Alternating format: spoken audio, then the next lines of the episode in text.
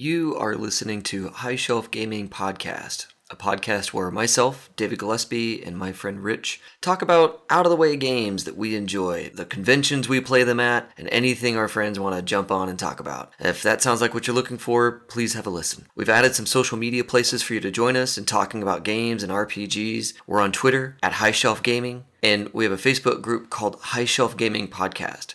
Click to join, we'll get you added in. It's a closed group, but we're friendly to all game enthusiasts. Another thing that Rich and I are going to start doing is we want to start doing a contest to try and get some more reviews on iTunes. If you go to iTunes and leave a review for High Shelf Gaming Podcast, you'll be entered in to win a Steam code for Small World 2.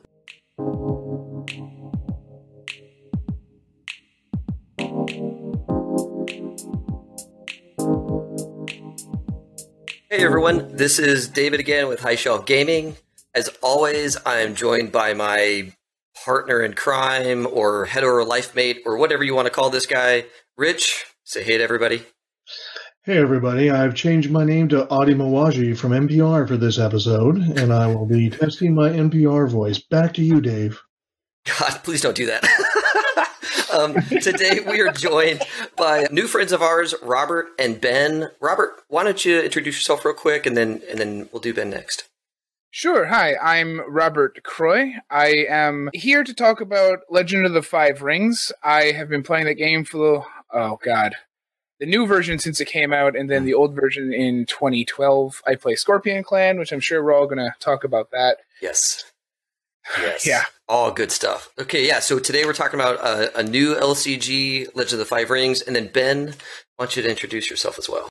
Sure. My name is Ben DeVoe. I work at universities. I currently work at University of Nebraska at Kearney, and I also played card games, and role playing games for years. Uh, L5R is a game I was aware of for a long time, and then I met Robert, who taught me the game, and I've made it my life's goal to constantly make sure that the Scorpion Clan does worse than the Unicorn Clan, which is my clan, yes. and succeeded at the one tournament we both went to. So, Oh, that's great. That's great. My my wife will be very happy. My wife loves the Unicorn Clan, so to know that there's another out there is great.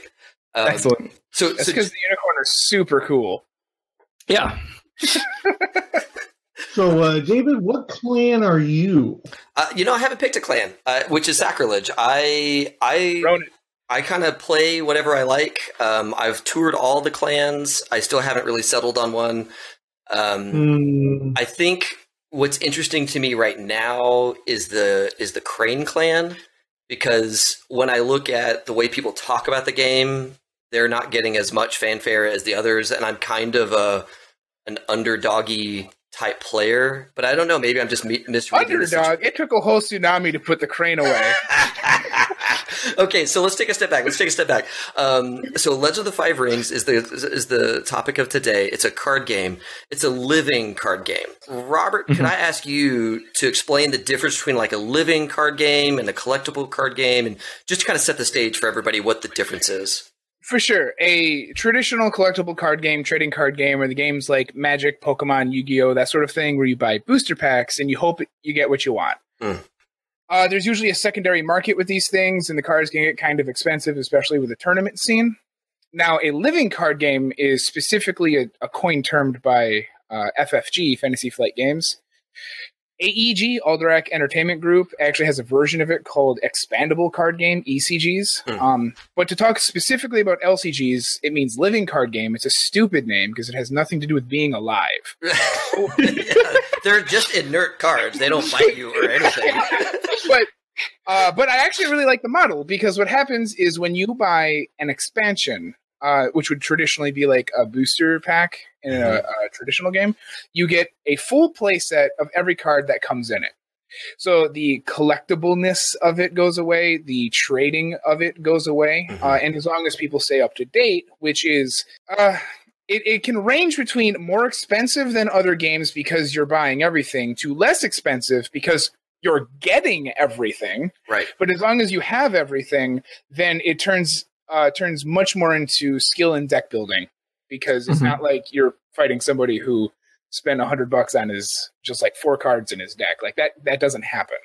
with this, you're able to kind of put in. I think today, if you did a full investment, it's like less than 150 bucks, and that gets you all the cards in the game. Um, I would say less than 200, but that's because of the way the core set works out. Oh, okay, gotcha. Yeah, yeah, yeah. So that's a good Yeah. point. But even so, your max investment is Mm-hmm. way under, say, Magic or Yu-Gi-Oh. Oh yeah, yeah. or anything else to be competitive. If you want to be competitive, this is a, a model that's very wallet friendly in comparison. It's very friendly to the Mhm. competitive player. Um, to the casual player, like kitchen table L5R, they can buy just the packs that they want for the specific cards that they want, and they know that they're going to get them. So it's one of those things where like upfront costs can be potentially much more than a tra- trading card game, Mm. but you also get everything. You have it all. Ben, you've talked about playing a bunch of other games. Mhm. Did you? sounds like you didn't start with L5R. Like maybe Robert has been playing L5R for a long time. Uh, back when it was a collectible card game and transitioned into the LCG once it came online. Kind of how did you get your introduction and, and how did you kind of come to love this game? Uh, well, I've been playing card games and role playing games for uh, 15 years now, but I started off in Magic the Gathering like a lot of people did when it came to trading card games. Oh yeah, me too. Big fan of limited formats, even still. That's the one thing you can still find me at. If a friend wants to drag me out to a Magic event, if it's a draft, I might go Mhm. uh, and have a good time uh, with whatever the set is, struggle through it, and have fun. But yeah, I started off L5R at the tail end of when it was dying as a CCG. Um, Yeah. Right before, like a year and a half before it got bought out, and then we had this year of silence before we kind of knew what was going on with it at FFG. So the history there is AEG, that company invented L5R and they really birthed it Yes. and, and ran it for years and years and years. Had a role playing game. That was my introduction. I, I Mhm. played the role playing game Oh, me too. obsessively. Oh, cool. Awesome. Uh, what, I- I uh, your favorite Yeah. clan in the role playing game? What was that? Favorite, favorite clan in the role playing game? Uh huh. Uh, probably Lion, just because it was easy to role play at first when I was trying to get a handle on the universe. Because and then the more you got into it, the more there is to the Lion Clan when it comes to how honor works in there. Yeah. Mhm. Yeah. They're not like- as one dimensional as people in the world way more.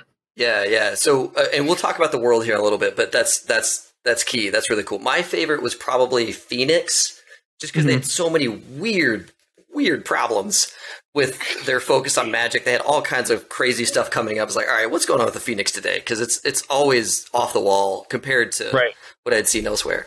Um, but uh, okay, so AEG invented L5R. They gave it a big run. They sold it, or at least the role playing game, to Wizards of the Coast for a little while, Mm-hmm. and then had this really. I don't know if you guys heard about this story, but they had a really cool moment where the creator wanted it back, and Wizards was like, "Well, ah, we're gonna maybe sell this to somebody else."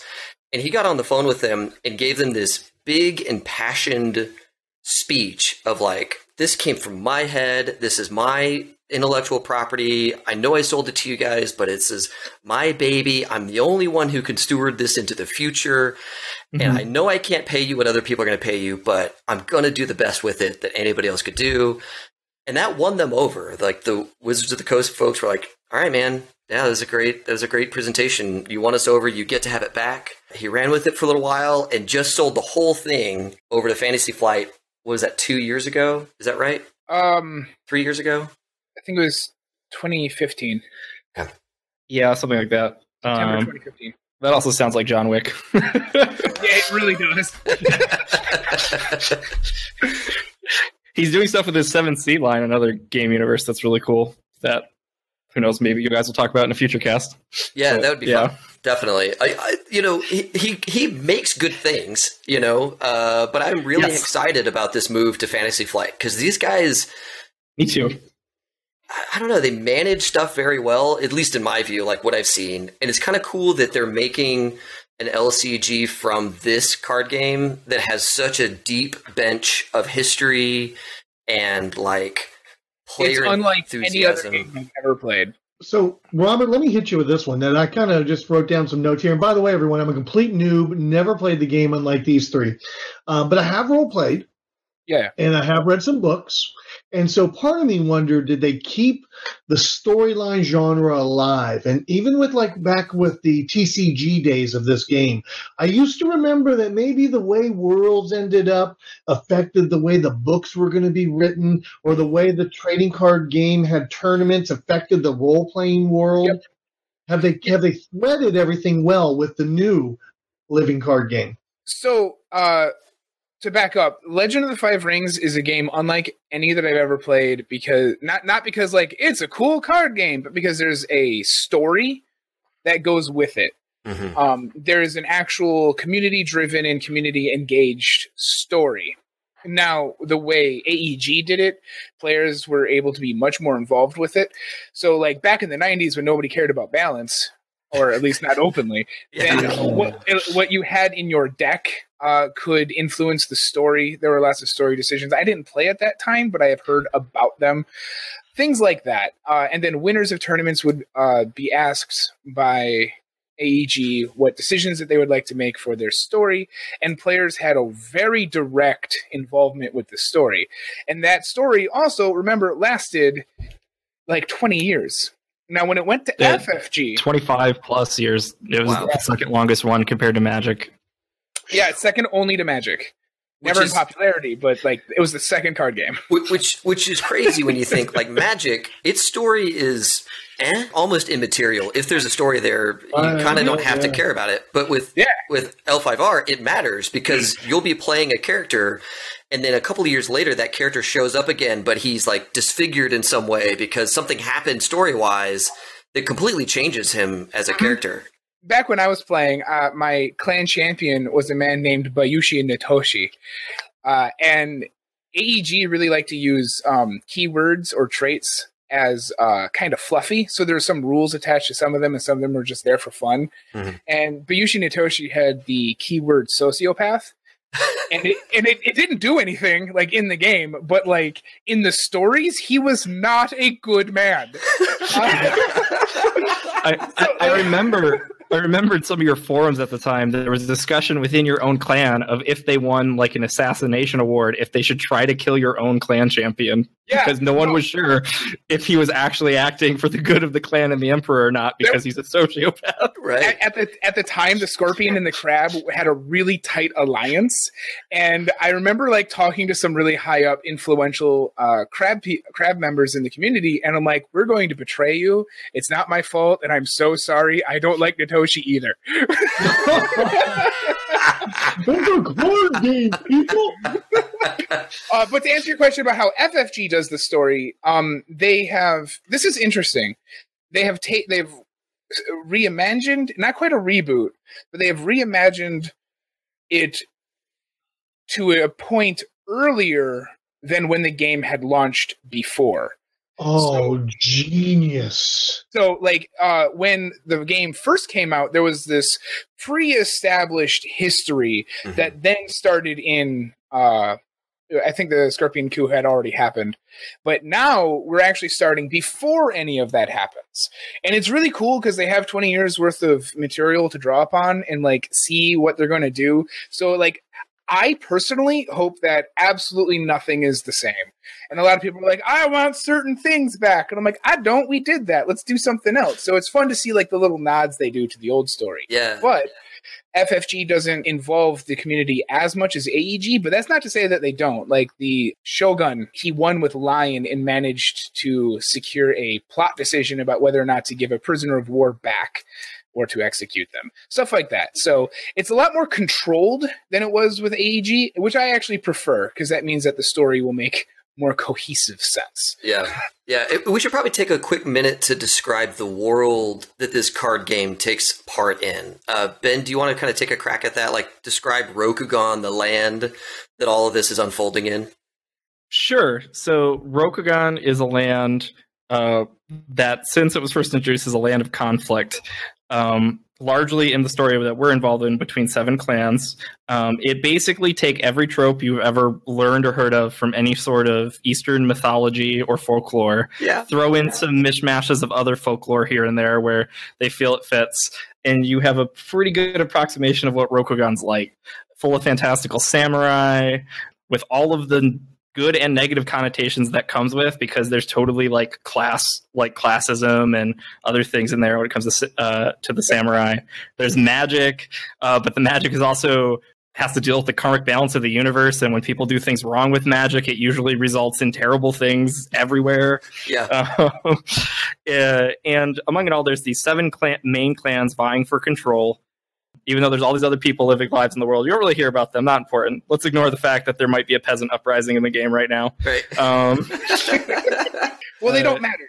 yeah, they don't matter uh, according to the society of the game. If they uh, mattered, and they then- would have been samurai. That's that's that's how it works. Yes. That's Uh, and among it all is is the Emperor uh, Hantei, who is the descendant of the first among the kami. There were several kami. They all founded these great clans, and It- his it- role is to kind of keep these clans from going into open warfare with each other and to keep the emperor, empire as a whole. And each of the clans has a role that they were given toward that end to both a keep the empire safe and b to make sure that they're always in conflict with another clan to the point where they're never a threat to the empire.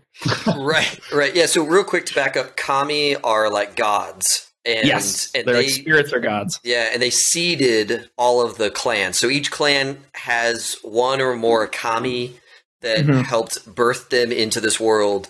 And yeah, there's always this kind of seething underbelly of conflict between them all. Never so much so that Rokugan can't feed itself, but always some conflict so that the empire so the emperor can't be challenged by any one group because they're always being hampered by somebody else. Without trying to be like super specific about them, I I would like to run through the clans. Uh, first, there's Lion.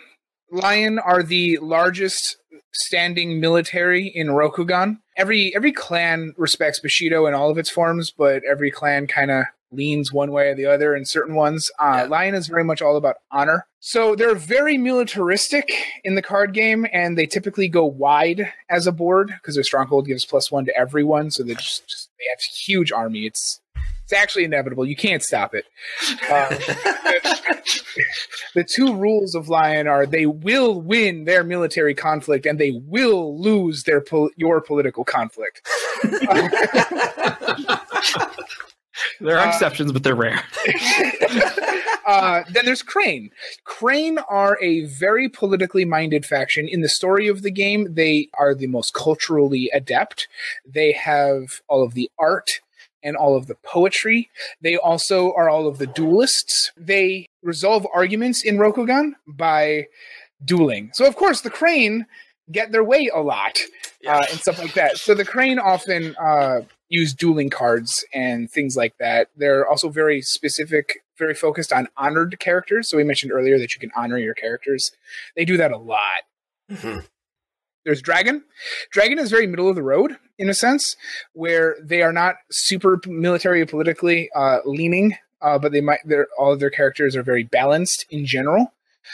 Uh, they do fate manipulation, where they can move fate around and stuff like that from like characters around to rings.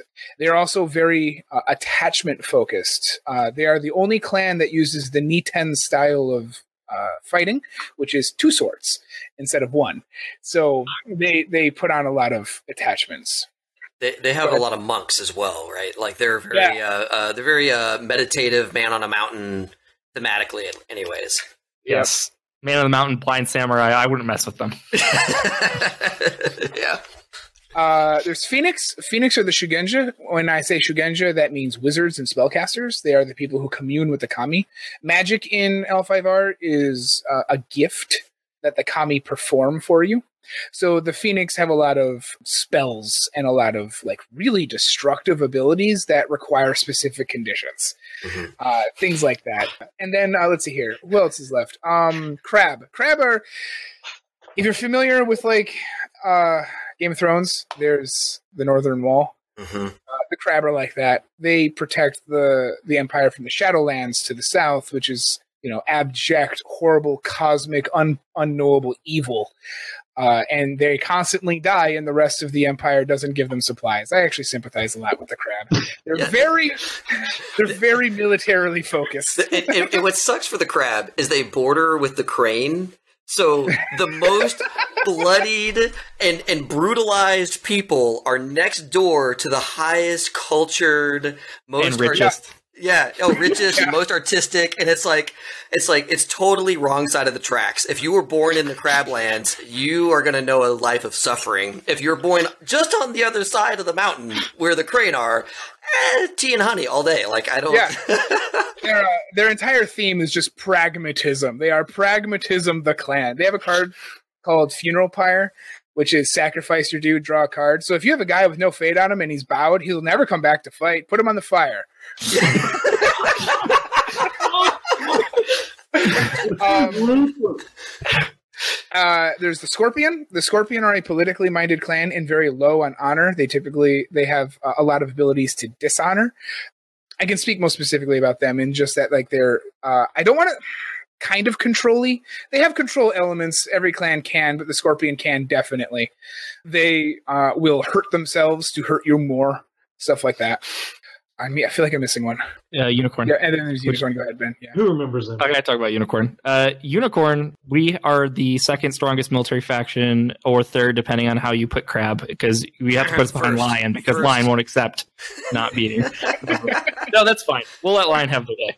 Uh, but we have the strongest cavalry in the lands. We have rich, fertile fields of lots of grain. And our main Bushido virtue is compassion. And our main like story trait that manifests in a lot of our cards is lore wise, uh, a couple hundred years ago, we actually left Rokugan on a on a mission for the Emperor to go find all like evils in the world so we could learn from them and bring it back so that the Emperor Empire would be protected from outside forces. And then we reinvaded Rokugan from over the crab wall um, as a bunch of filthy foreigners because we didn't know any of the customs. We looked completely differently now, and we called ourselves a different name because originally we were the Ki-Rin clan instead of the Unicorn. And uh, we managed to convince the Crane that we are who we say we are, and they let us back into the Empire. And now we use weird things like spy glasses and shake people's hands instead of bowing, and My my not right things. my favorite my favorite card in the unicorn is the uh, I, I forget what it's called, um, but it's the one where you can spend an honor to turn Uh-huh. a, a political fight into a military fight. Captive audience. Captive audience. That's right. Yeah, because it's like, all right, I'm a unicorn player. We've shown up. We're gonna we're gonna play court games. Ah, You don't expect me to do so well. Haha. Swords out and uh, Swords out, and surprise. I'll play this Cav Reserve card, and suddenly there's a bunch of angry men on horses riding down on you. You should really give us this treaty. Right. They also they also have a card called Gaijin Customs, which is actually just a unicorn like trying to shake hands with someone, and they're like confused. Yeah, Um, they have a lot of fun theme stuff. I, I do like them just for that. They, they they have a very fish out of water feel with them. But gameplay wise, they're kind of weird because uh, our thing deals with movement. So, and we didn't really touch on this, but when you do attacks, you choose the province you're attacking as well as the ring you choose. And Unicorn, their main military theme is that we have lots of ways to move extra people into the fight. Because normally, when I start a fight, I choose who's going in there, and that's who's in there. Unicorn with cavalry can say, "Oh, this guy's actually in here too," or I have cards that say, "Nope, this guy's actually going home and is going to be ready for another fight." So to me, unicorn's about um, all about commitment and choosing that you get to cheat on the commitment battle between you and your opponent to try to get them to overcommit. So And, that's all of them, right? That's all the clans, all the all the clans that exist now. There's Correct. other clans we Right. expect to arrive, but Yeah. the seven. we we expect at These least one because matter. they're hinting at it. Yeah, the seven that matter. yeah. Yeah, and of course, all the clans have samurai. That all of them have some shugenja, some kind of caster. Just Yeah. some Yeah, yeah. focus more towards one or the other. Yep. And that was actually to touch on story points. One of the first story decisions was whether the unicorn got to keep practicing our uh, foreign magic, Oh, uh, which relies on items. What? Uh, Me- Yes, and the person who won that decision uh, decided that yes, we did get to keep practicing it; it wouldn't be outlawed, but we had to send representatives to the imperial court who would teach the emperor's bodyguards this magic, so that the emperor and the empire would be safe in case we tried to do anything weird with it. that's awesome. And that will lead to no bad decisions. And they didn't drop any hints of old lore that made me think that this was a terrible idea and that all was going to go wrong. yeah, yeah. That's that's one of the nice things is that there's everything cuts both ways all times. So if you make a decision, you know that everybody's involved is going to hate some part of it. Yep. Yep. Yep. And the best part was the unicorn didn't get to make that decision. We did not do well at that tournament. We had very little voting power, so the other clans did. And so it was very tense in the unicorn Discord while we were waiting for that decision to be announced. The Hatamoto got to make that decision, and I think the Phoenix wanted to outlaw it, and then like everyone else was like, "Screw the Phoenix." Of course, the Phoenix want to outlaw it because they have the lock on the regular magic in the world. Yeah, Yeah. I, I agree. We should uh we should have more free access to magic. Phoenix. oh yeah, good stuff all around. and it's quite if you like games or worlds where there is that intrigue where there's magic where there's people making decisions that seem alien to you but once you learn how their culture and like mindset works totally makes sense and is also horrifying like Yeah. the lion once uh, executed an entire minor family uh, at a wedding ceremony day because uh, they had a blood feud that went back 200 years and they got it all officially written in and signed off by the emperor and they just executed it 200 days 200 years later. Um, Yeah, because they're all about that honor and they know honor way better than you and how the code works so better be on that. Yeah, unscheduled war is frowned upon. Yeah and the thing is you can't doubt the emperor he's descended from the gods right like Right. so what he says is the law of the world because this world literally we can see spirits i can hire a guy to summon spirits Yeah.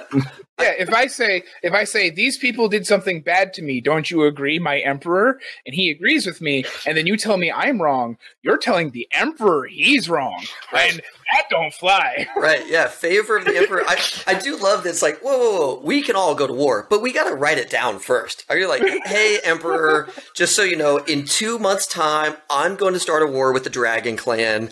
Um, they did this thing that I really don't like, and the emperor's like, cool, you know, check mark, do your thing, enjoy. yep. But he might tell you no and he might tell you something completely different and you're just gonna have to deal with that Yeah, it Uh, doesn't stop the clans from doing other more uh, skullduggery things. right as long as the emperor doesn't see it's fine You're right, Um, right, right. But that's the thing with this world, though. If it's a great world, there's a lot of old fiction. There's new fiction coming out that's being published for free. Uh, if anyone's interested, check it out. But going into it, you should understand that the culture is very different from what you're used to. Yeah, it, it like we were just talking about crimes and stuff. Evidence is totally a thing in our world and due process and stuff. But Right. in this world, if somebody more honorable than you who has more recognition or the emperor, gosh forbid, says something, then I'm sorry, that's the truth. Like Yeah. you're gonna have to work around that.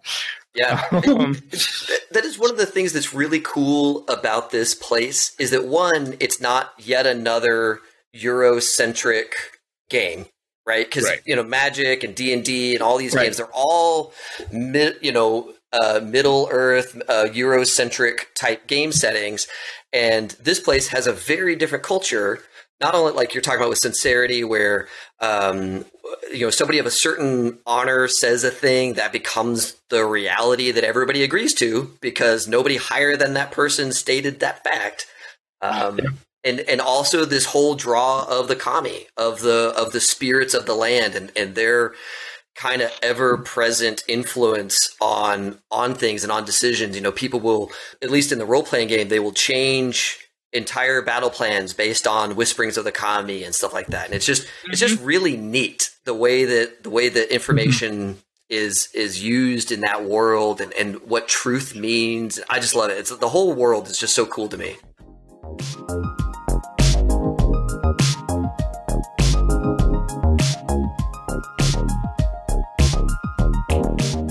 Thanks for listening. If you have feedback for us, please find us on Twitter, again at High Shelf Gaming, or on our Facebook group, High Shelf Gaming Podcast. Of course, we're on iTunes and Stitcher as well, so feel free to leave us some feedback or a review there.